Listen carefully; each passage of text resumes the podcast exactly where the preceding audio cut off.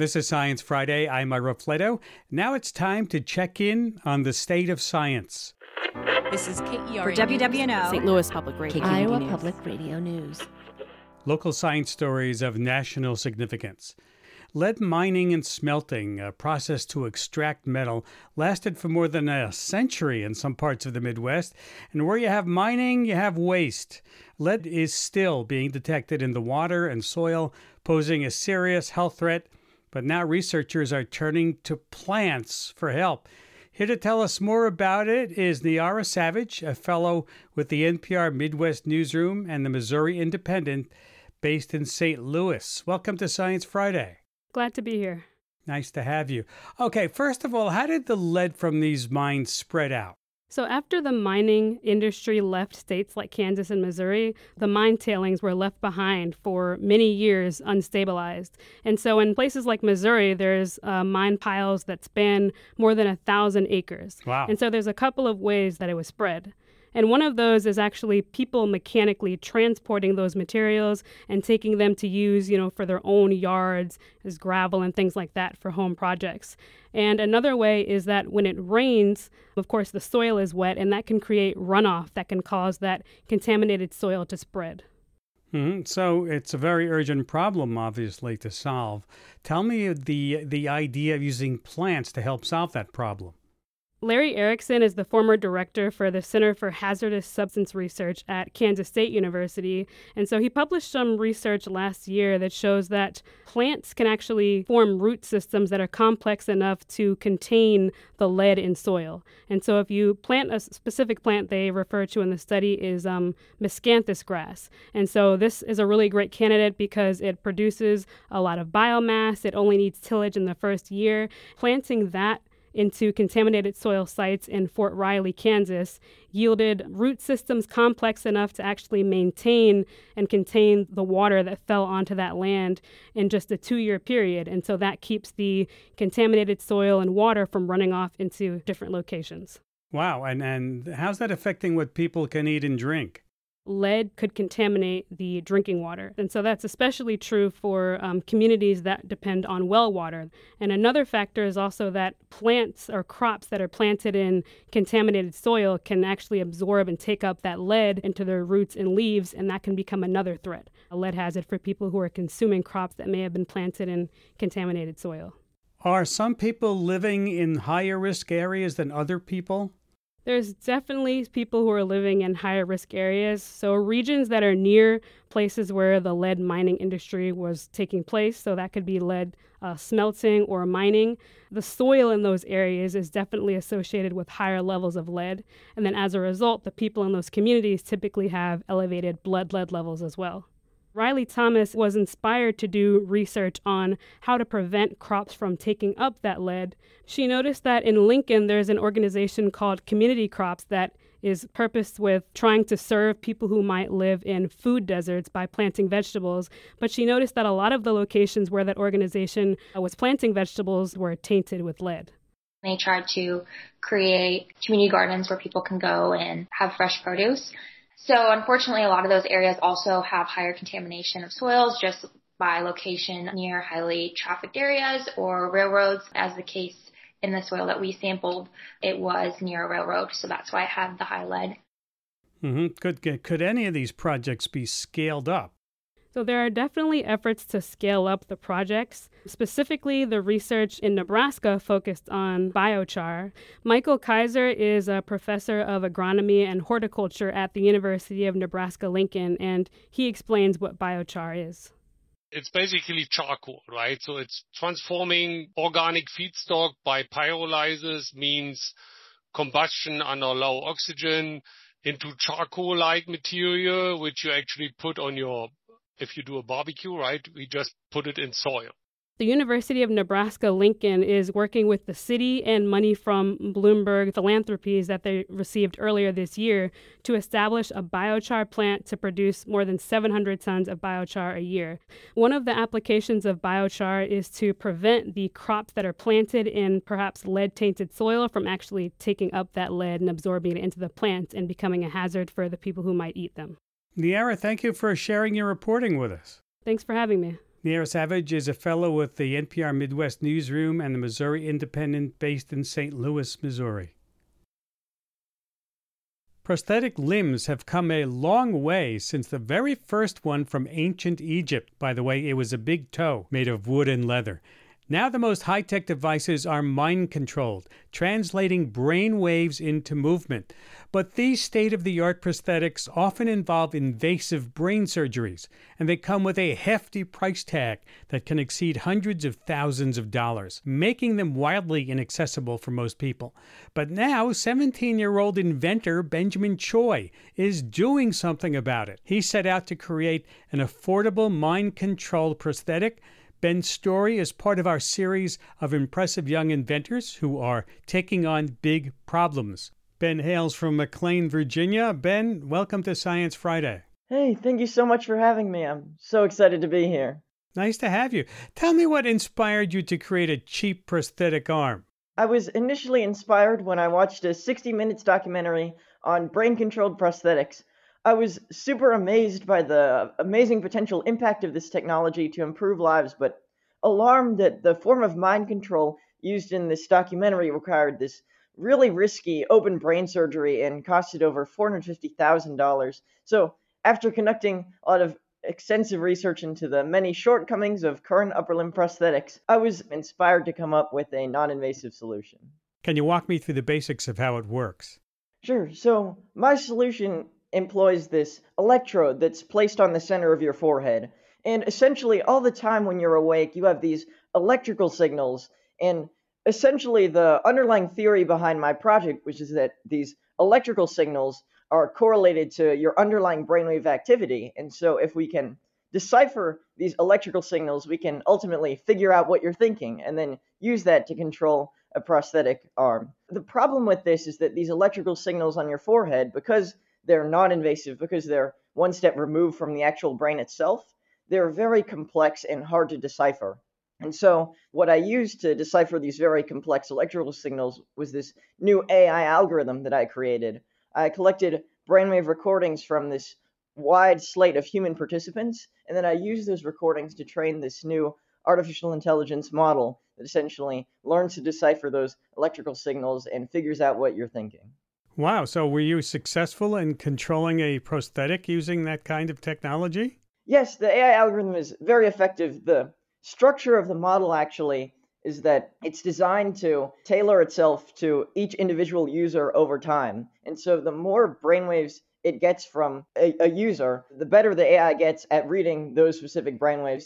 So your AI is basically teaching itself. It's it's getting better the more it gets used. Yeah, I- exactly, exactly. And uh, what kinds of prosthetics can it control now? So right now it's just optimized for this upper limb prosthetic arm, but definitely one of the things I'm super interested in exploring in the future is this AI algorithm for brainwave interpretation could have so many more applications beyond just upper limb prosthetics. I think it could be used for so many different brain computer interface applications, like, for example, helping patients with ALS communicate.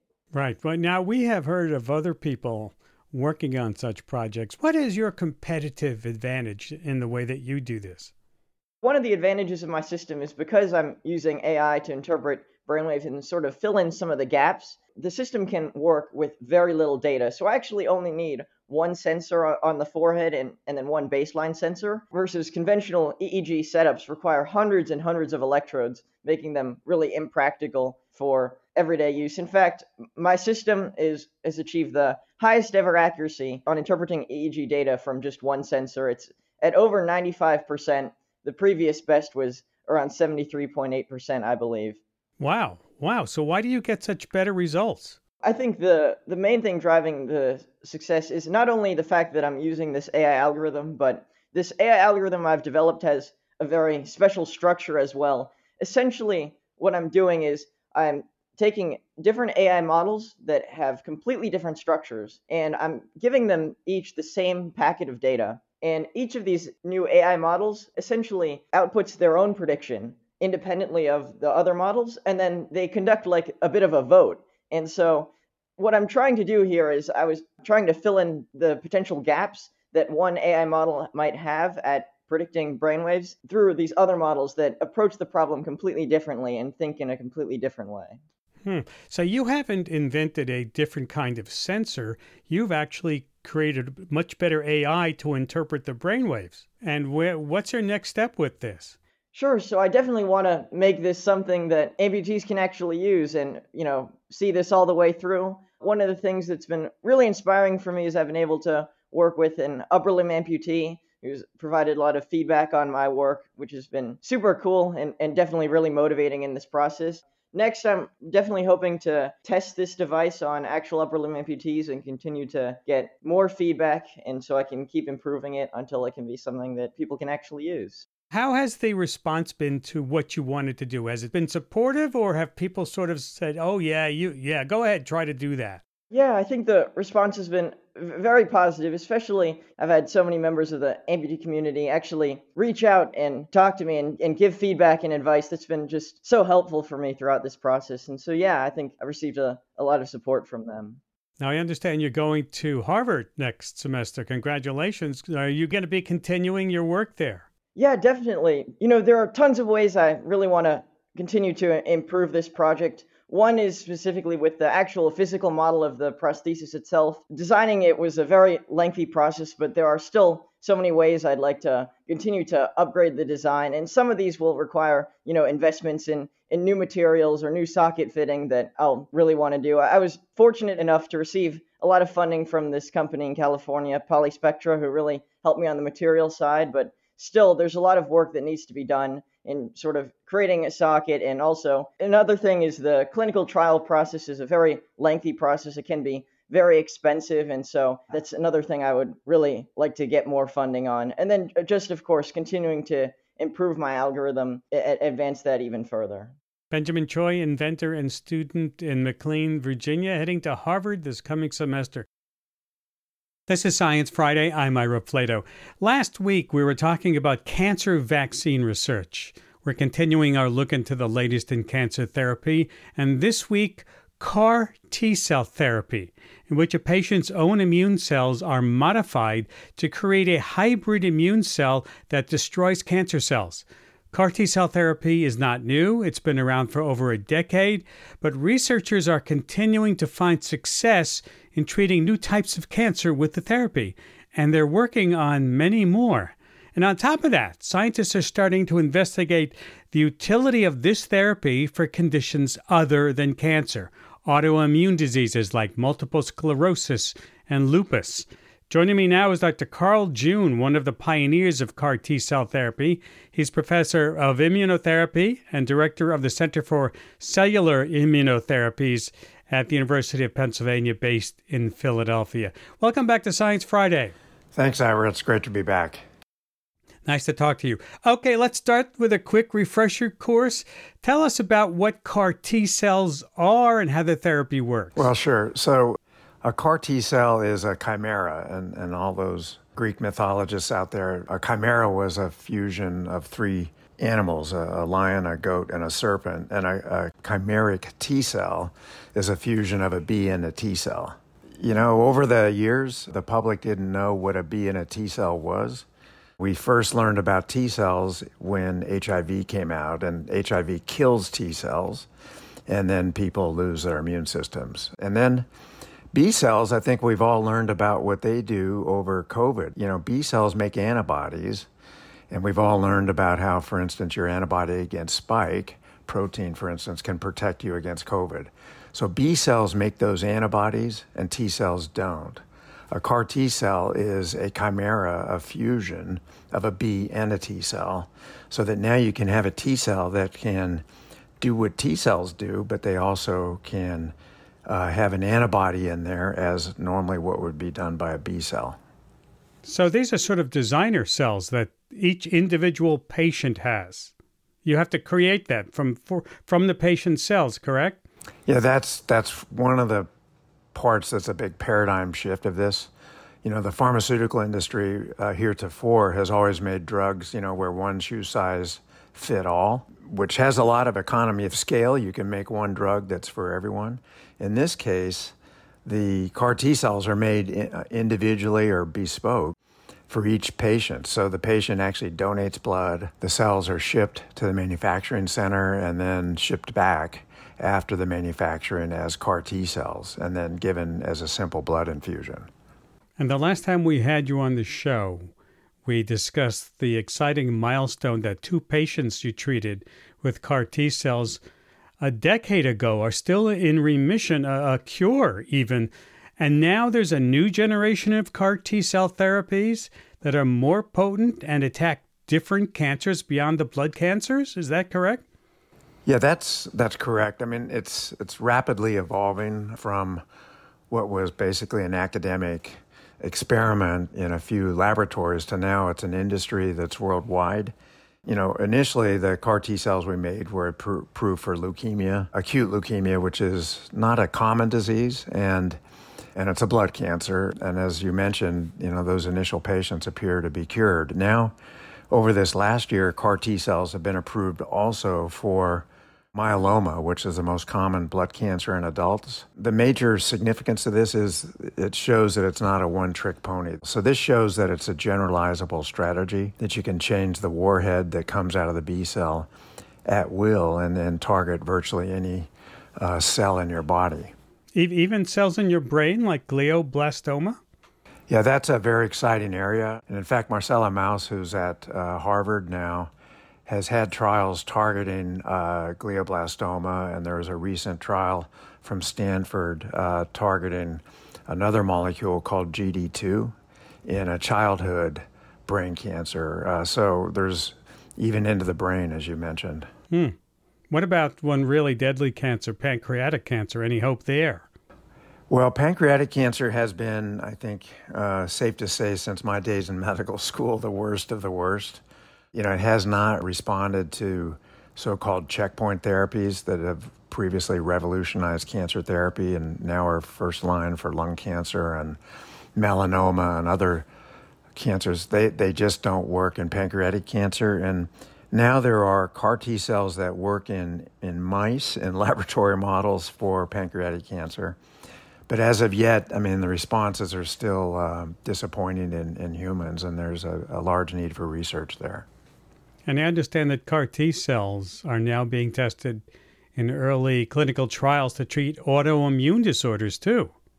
Yeah, that's a really exciting area. You know, autoimmune disease was found to be an overreaction of the immune system against your own normal body tissues. And, and that's, in, in fact, in, at some level, what we try to provoke with cancer immunotherapy, you know, to destroy a body tissue, in this case, a cancer tissue autoimmunity is maybe is is up between 10 and 20 percent of, of adults in the U.S. You know, it's been treated but never cured before. The the great news has been that biologics have come out to treat diseases such as arthritis and multiple sclerosis, but they haven't been curative. That adds up to a significant expense and and frankly, just the patients would uh, prefer cure therapies. So there are exciting trials open now in lupus, which is one of the systemic autoimmune diseases. And, you know, a very intriguing case report published in the New England Journal of Medicine about a year ago showed a 20 year old Asian woman who was treated with a single infusion of CAR T cells and her disease went into remission and you know I've spoken to the investigators in this it's a you know first in human phase 1 trial that that complete remission is ongoing, and they now have multiple other patients like that. So, wow, this is really an important early stage uh, area of research. Is that because, the, as you said before, the, the success is because these are designed specifically for a person's genetic makeup?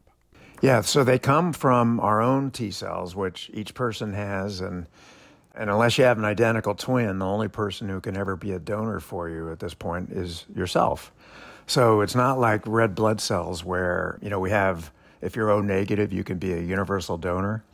So T cells at this point uh, all come have to come from the patient themselves, and then they can now be modified at will with gene engineering. You know, either genetic editing uh, using technologies such as CRISPR and Cas9, or with uh, insertion techniques to knock in genes that make the T cells that you have, you know, to be weapons that can target eh, virtually any cell in the body at will. It's really a remarkable new advance that came from the confluence of many new genetic technologies. Does this mean that we can develop new drugs a lot faster than you know the over a decade long time periods we have now? Uh, yeah, that's that's been something we've learned. Uh, so you know what now that we have, for instance, a lens looking back 10 years from the initial patients we treated uh, with leukemia, so they were given a single infusion of their own T cells that were CAR modified cells. They've lasted 10 years in those patients, and they have not caused any adverse uh, responses, meaning they've been safe. And now thousands of patients have been treated with CAR T cells, you know, where they're manufactured from their own cells. So as a group, cell therapies, if they come from your own cells, appear to be very safe. Um, I mean, we've known for many years that cancer drugs that are cytotoxic and have, you know, break DNA as a mechanism of action, they actually can cause cancer. And so far, that has not occurred with, you know, the patient's own T cells. So when you go back to the drawing board to make a new CAR T cells, as was done for myeloma that I mentioned, that was just approved in this last year, that took less than five years to go from the drawing board to an FDA approved product. And, you know, the usual pharmaceutical cycle, if you look it up, would say it's 10 to 15 years to make a new drug. Uh, so now that we have technologies that are validated with, you know, manufacturing cells, uh, I think the drug cycle time for the first time is going to be shorter than the actual patent duration. That's bad news for drug companies. It is, you know, and, and but it's great news for the patients. It, it means that it, it, it encourages innovation. And in the past, many drug cycle, you know, the company, pharmaceutical industry could rely on patent protection before they needed to have a new drug come out. And now what happens is it's more like cell phones. Each year, if your iPhone's better, you'll switch to that one. And it doesn't matter how much Apple has on patent protection because what drives innovation in the in the battle between Samsung and iPhones is, you know, is innovation. So let's talk about how expensive all of this still is. How how much does a typical CAR T cell therapy cost? So that's uh, you know that's right now the Achilles heel of this area. The because they're made one by one for each patient, they're much more expensive than previous drugs, which are made in batches for you know all patients at one time. And so, the initial CAR T cell trial uh, prices for leukemia were around four hundred thousand dollars per patient. The one bright side on that is that it actually came with a guarantee that it would work. So, normally when you get treated, say, for with cancer therapies, there's no guarantee that it works, and, and, and the hospital and the patient's insurance companies pay for this regardless. Now, CAR T cells are given, there, there is a, in leukemia, a guarantee that it will work, and if you're not put in remission, then then the price is rebated. No, I never heard of anything like that. Yeah, well, and that's because these, you know, the initial remission rates were in refractory patients where they literally had weeks to months to live. There was an 80 and 90 percent complete response rate, which hadn't really ever happened in in refractory cancers like that. So when you have expensive therapies, they need to be have you know very potent effects to make them worthwhile. And so there's a lot of research now to make them cheaper, uh, so that they're not so expensive. But the the sad fact is now that even you know patients with myeloma, which used to when I was in medical school, the survival was two or three years. Now it's eight to ten years, but the textbooks all still say it's incurable. And over that time, patients spend over a million dollars, or their insurance companies do, before they unfortunately have demise from the cancer after many uh, different kinds of therapies are given. And so, if you have an expensive therapy that's $400,000 now, it still can be economically cheaper than what we do right now, which is death by a thousand cuts from many different therapies given month by month over the years.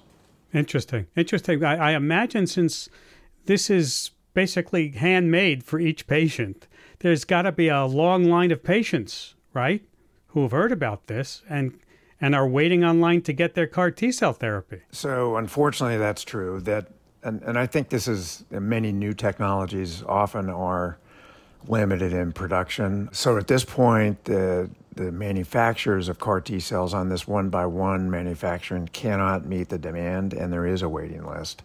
You know, CAR T cells are in some ways similar to the, um, I think, automobile manufacturing, where those cars initially made by Henry Ford were put together, you know, initially by hand, you know, one by one on assembly lines, and then now most automobiles are mostly assembled by robotics. And this is, you know, the most expensive part of manufacturing CAR T cells is human labor with highly trained technicians and scientists. And this needs to become automated, just as automobiles have. Uh, does this uh, manufacture the individual CAR T cells? Do we send them overseas to laboratories or, or do we do them in the States? So at this point, they're done in the States, and then there are manufacturing centers in Europe. There may well be economic competition. I mean, right now, as you know, we outsource a lot of uh, our IT needs overseas to Asia. And, you know, labor may be cheaper and, and similar in, in South and Central America. This is Science Friday from WNYC Studios. You know, listeners to this show know that we here at Science Friday can't get enough information about the microbiome. And I understand that some recent research from your colleagues at UPenn and Memorial Sloan Kettering shows that the microbiome may actually play a role in how well CAR T cell therapy works. That's uh, it, it's a remarkable response. Uh, I mean, and result. So Melody Smith, who is at Memorial Sloan Kettering, and and Marco Ruella, a colleague of mine here at the University of Pennsylvania, looked at our patients between New York City and and Philadelphia and found that their microbiome had a major impact on how they responded to CAR T cell therapy when they had you know various blood cancers. And so I mean this was astonishing to me because you know this is something we grow these cells in a lab and you say how can the microbiome in your GI tract affect these cells that are given to patients and uh, we've now found in mouse models that, in fact, it validates what we found in, in the human patients, you know, treated in New York City and Philadelphia.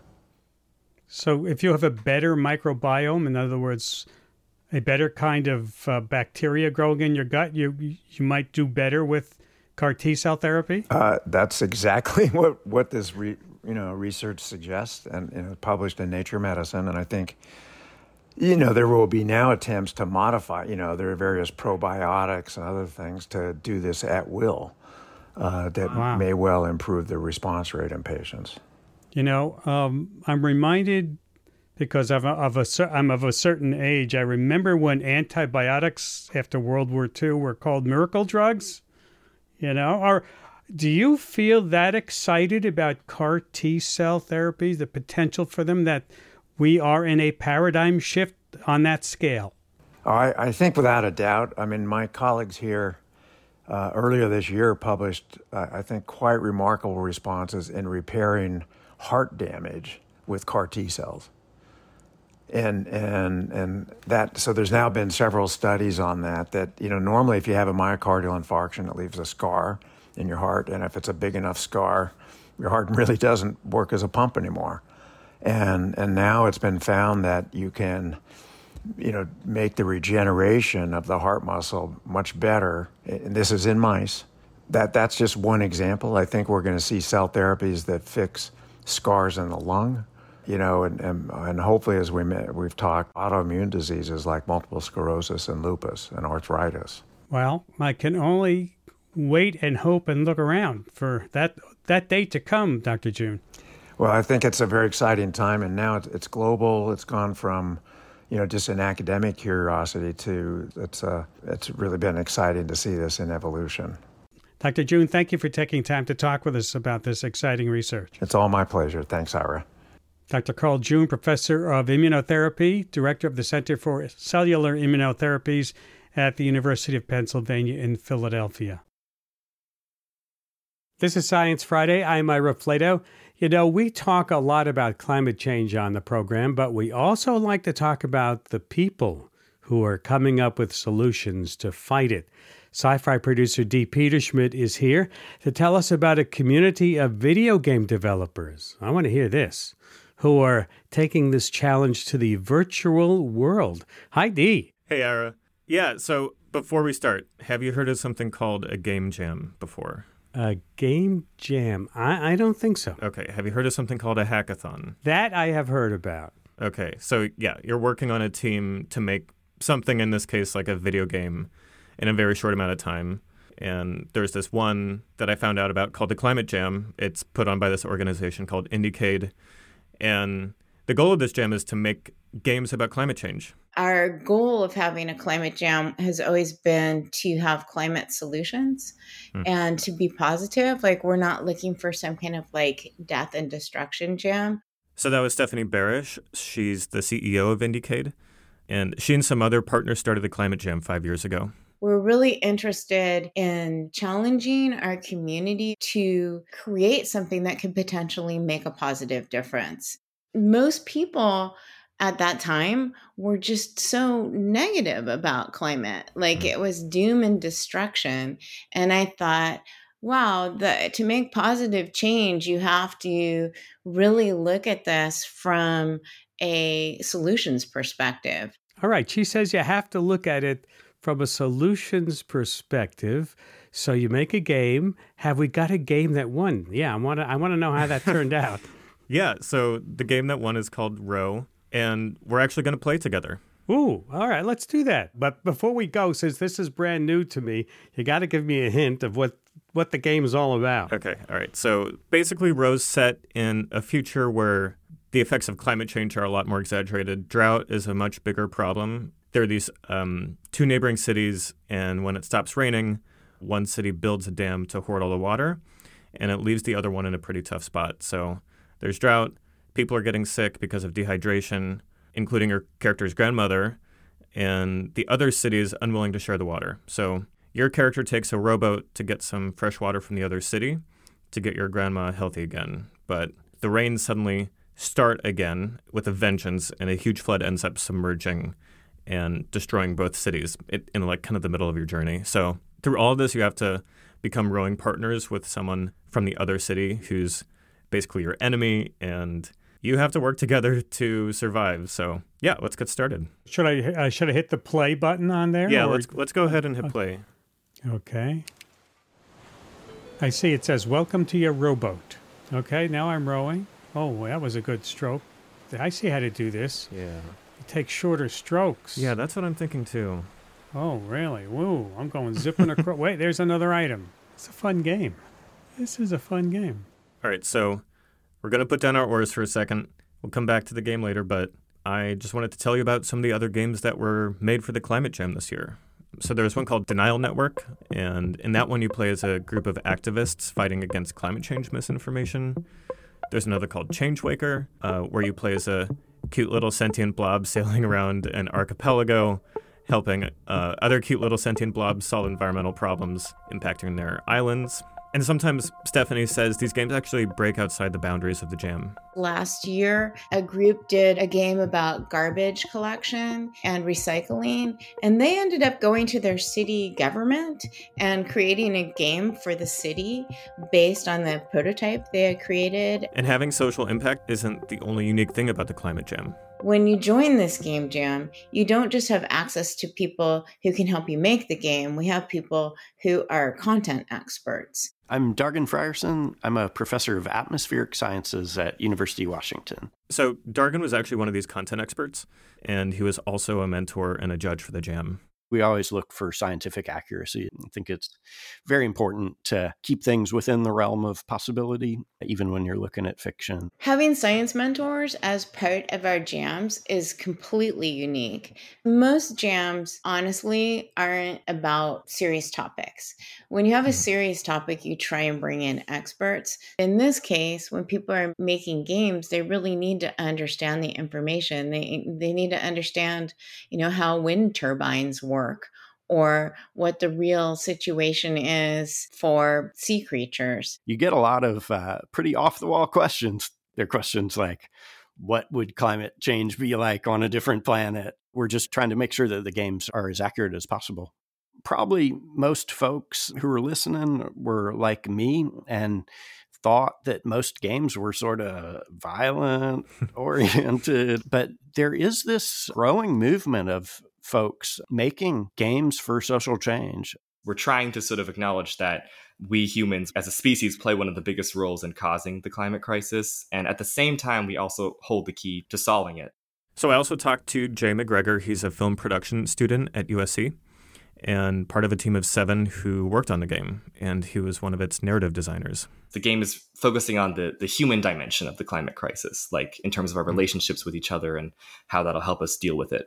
I loved that immediately with Row, you're thrust into this very cinematic situation with a lot of drama. And you're clearly a very impoverished community that, as it turns out, has been dealing with environmental justice threats. And uh, that on top of just gameplay that's pretty fun rowing.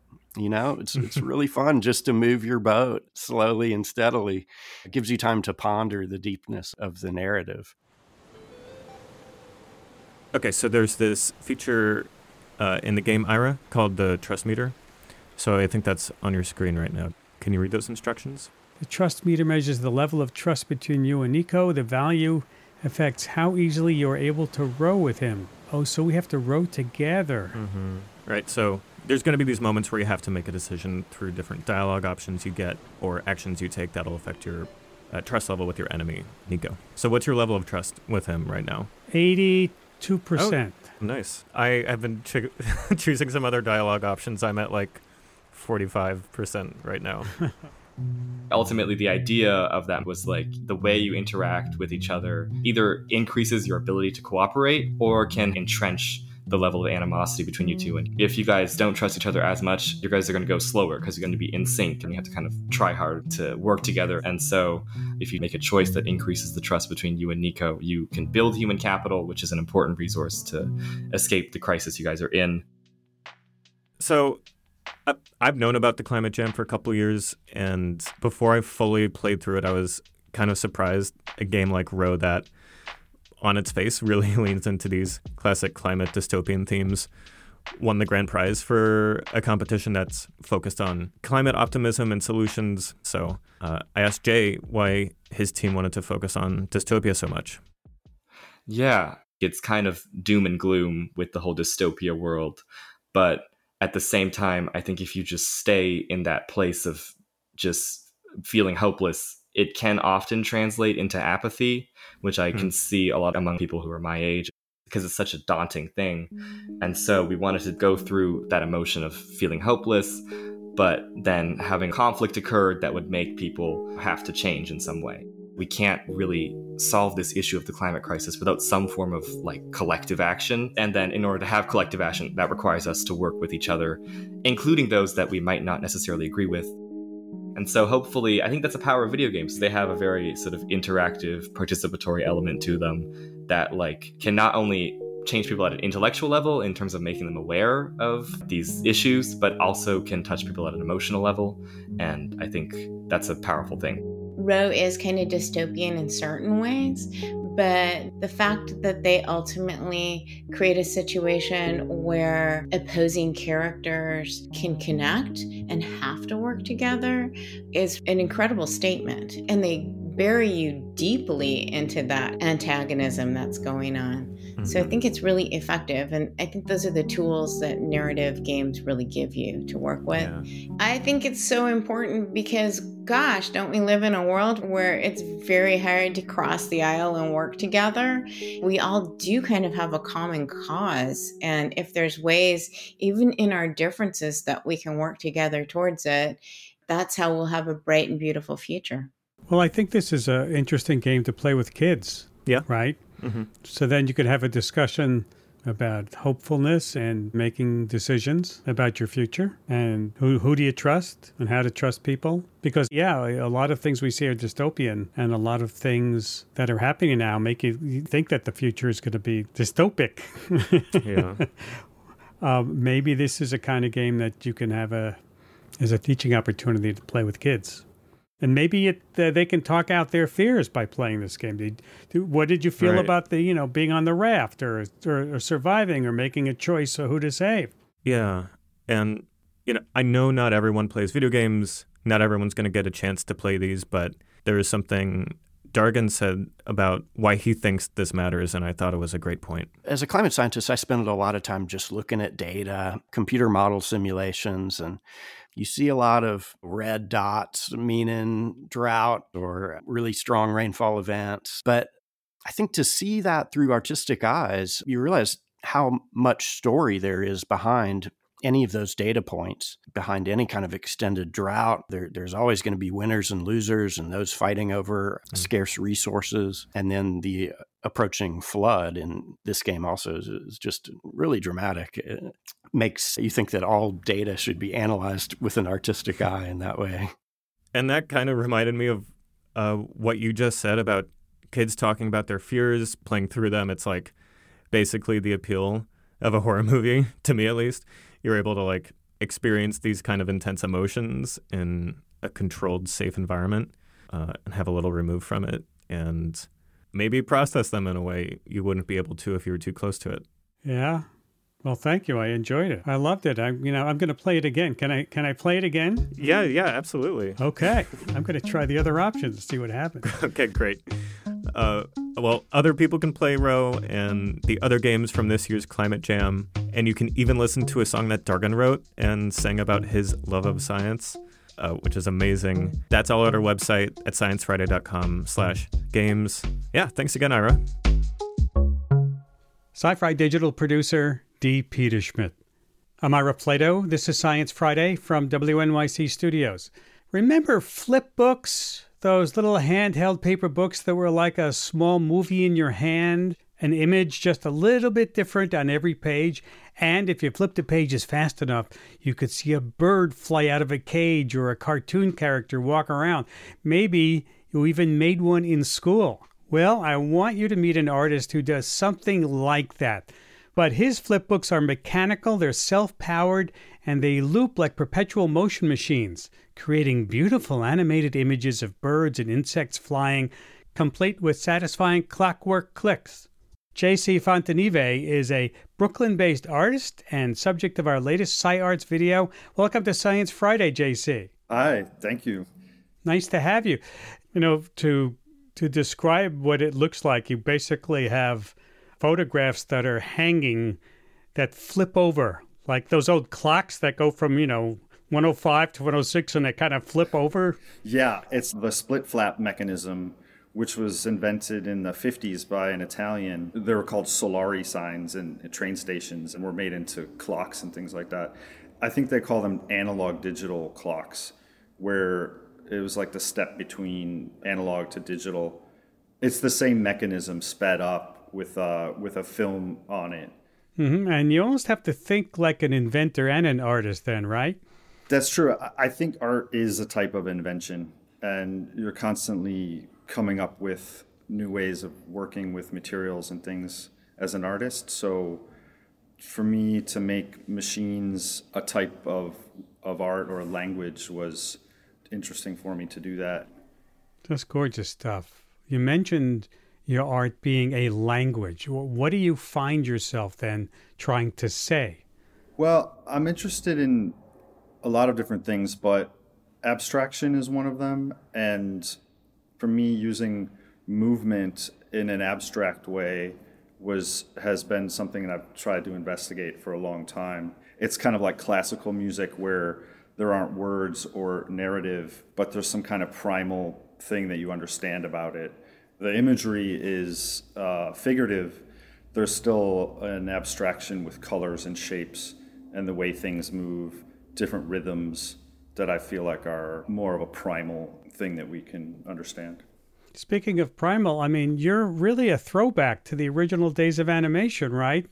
With everything being digital now, do you feel like you're recreating a more romantic period in this mechanical way instead of just everything digital? I, it's definitely a response to that. And I, when I was drawing thousands of drawings and had a stack of paper a foot high um, that I made on a light table, I didn't want to just photograph those and throw them away. I liked the drawings. I liked the physical object and the being in the physical world. The material aspect of it is definitely something that to me is soul satisfying. Yeah, and your work depends on something, you know, we used to call persistence of vision theory. You begin by actually seeing each individual card, right? But as you speed it up, your eye then connects all the cards together. Yeah, the, the persistence of vision is a theory, and it's just trying to explain the illusion that happens when you see any moving image, a cinema screen or a television screen or a flip book. They're all based on the same thing, which is there is no such thing as a moving image, really. It's just still images shown in succession. Persistence of vision is a theory, so it's not really sure how it works. It either there's a latency on the retina, or maybe it happens in the brain where the images persist for once they're beyond a certain frame rate and start to blend and become motion. What do you hope that audiences who look at this work, since it is really such a throwback, take away from seeing it, or you hope that they see? I like the idea that it's a very visceral thing. It has sound, it has image. I mean, there's even wind coming off of it. I think it's something that is more basic and gets back to a more rudimentary part of the visual world and experience in general. Well, thank you very much for taking time to be with us today. Great stuff. Thanks so much. Thanks for having me. JC Fontanive is an illustrator and installation artist based in Brooklyn, New York. Of course, as I say, radio just doesn't do enough justice to these flipbooks. You can see JC's gorgeous animated flipbook machines in a video by Luke Groskin. It's up there on our website, sciencefriday.com slash flipbook. That's sciencefriday.com slash flipbook. And that's about all the time we have for this week. If you missed any part of the program or you'd like to hear it again, subscribe to our podcast or ask your smart speaker to play Science Friday. And of course, we're active all week on social media Facebook, Twitter, Instagram. Send us feedback. Tell us what you'd like us to cover. Have a great weekend. We'll see you next week. I'm Ira Flatow.